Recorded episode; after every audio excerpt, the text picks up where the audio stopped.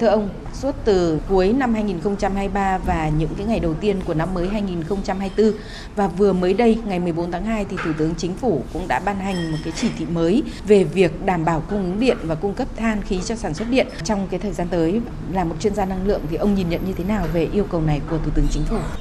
Đây là một cái yêu cầu được đưa ra vào một thời điểm khá phù hợp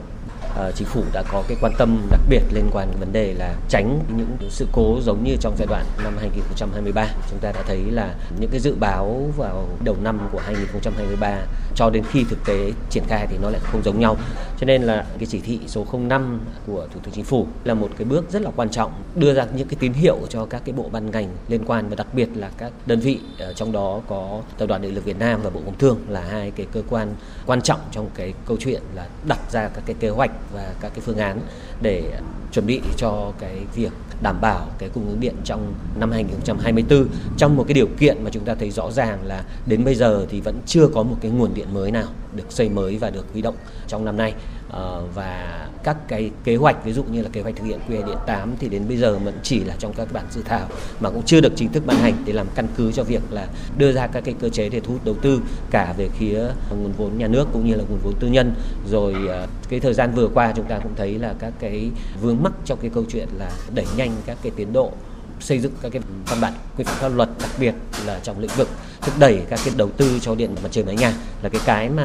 cả khối doanh nghiệp cũng như là các nhà đầu tư cũng rất là quan tâm. Thế thì cái việc mà đưa ra yêu cầu phối hợp giữa các bộ ban ngành liên quan vào đúng thời điểm này là cực kỳ quan trọng, bởi vì chúng ta thấy rõ ràng là bây giờ đã là giữa tháng 2 rồi và chỉ còn độ khoảng 2 3 tháng nữa thôi là chúng ta bắt đầu là vào mùa khô và cái nguy cơ thiếu nước rất là cao.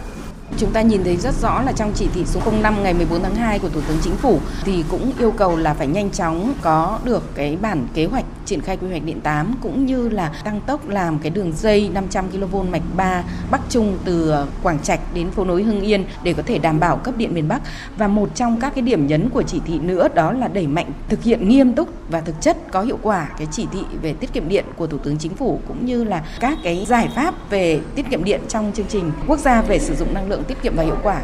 Vậy thì ông nhìn nhận như thế nào về những cái yêu cầu cụ thể và thực tiễn này? Vâng, chúng ta thấy rõ ràng là trong năm 2023 thì cái yêu cầu cấp thiết trong cái câu chuyện đảm bảo những cái nguồn để cung ứng cho miền Bắc bởi vì đây là cái khu vực mà gặp rất nhiều khó khăn trong cái câu chuyện cung ứng điện trong năm 2023 vừa qua thì uh, cái việc mà xây dựng cái đường dây 500 kV mạch 3 là cực kỳ quan trọng nhưng nó cũng chỉ có thể giúp giải quyết được khoảng hơn 2.000 MW công suất bổ sung. Ờ, ngoài ra chúng ta cũng thấy là trong năm 2023 thì Bộ Công Thương rồi Tập đoàn Điện lực Việt Nam cũng có nỗ lực rất là lớn trong cái câu chuyện là thỏa thuận để mua điện từ phía nước bạn Lào. Thế tuy nhiên là cái nguồn ở đây thì chúng ta thấy trong thời gian vừa qua thì cũng chưa nhìn thấy có nhiều cái tín hiệu tích cực lắm trong cái câu chuyện là cái tiến độ của các cái dự án nguồn từ phía phía Lào. Do đó, cái vấn đề yêu cầu cực kỳ quan trọng của chúng ta đặt ra ở đây, trong năm 2024 thì vẫn tiếp tục phải triển khai, đẩy mạnh các cái hoạt động liên quan đến sử dụng năng lượng tiết kiệm và hiệu quả để làm sao đảm bảo là chúng ta quản lý được các cái nhu cầu phụ tải ở cái mức độ phù hợp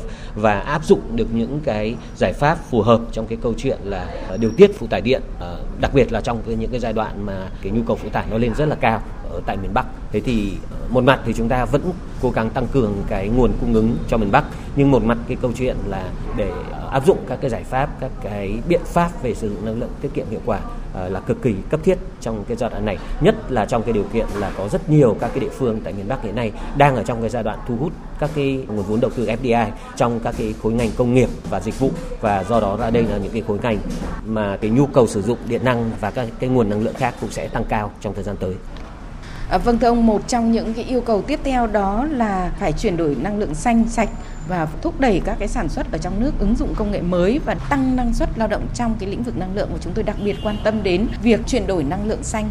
À, một trong những cái yêu cầu đặt ra và cần phải giải quyết trong năm 2024 là gì để chúng ta có thể đảm bảo được các cái mục tiêu về chuyển đổi năng lượng xanh cũng như là tiến đến cái net zero thưa ông? Chúng ta có thể thấy rõ ràng là trong cái giai đoạn 2023 vừa qua và đầu năm 2024 thì các cái hoạt động truyền thông cũng như quảng bá về các yêu cầu liên quan đến vấn đề là chuyển đổi xanh rồi hướng tới net zero, đặc biệt là trong khối ngành doanh nghiệp thì đã đem lại những động thái đáng kể. À, trong các những trao đổi với doanh nghiệp thì tôi thấy là có những cái mối quan tâm rất là lớn và cũng có rất nhiều doanh nghiệp đặt ra những cái yêu cầu trong cái câu chuyện làm sao để họ có thể áp dụng ở một cái quy mô rộng lớn hơn về các cái giải pháp về chuyển đổi xanh rồi quản lý theo cái hướng là ESG chẳng hạn tức là tích hợp cả môi trường rồi xã hội và về quản trị tốt. Ở trong đó cái yếu tố mà sử dụng năng lượng xanh là một yếu tố cực kỳ quan trọng đối với doanh nghiệp thì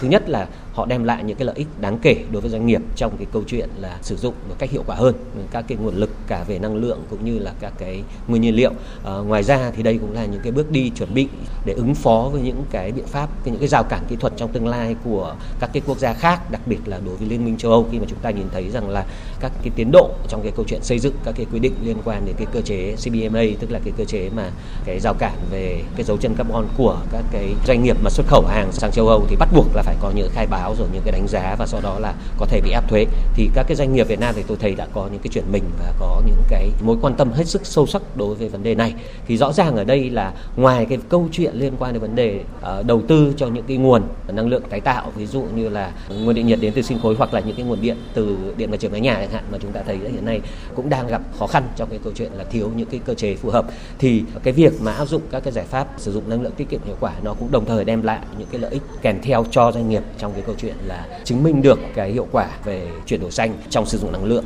đối với doanh nghiệp. Xin trân trọng cảm ơn ông về cuộc trao đổi.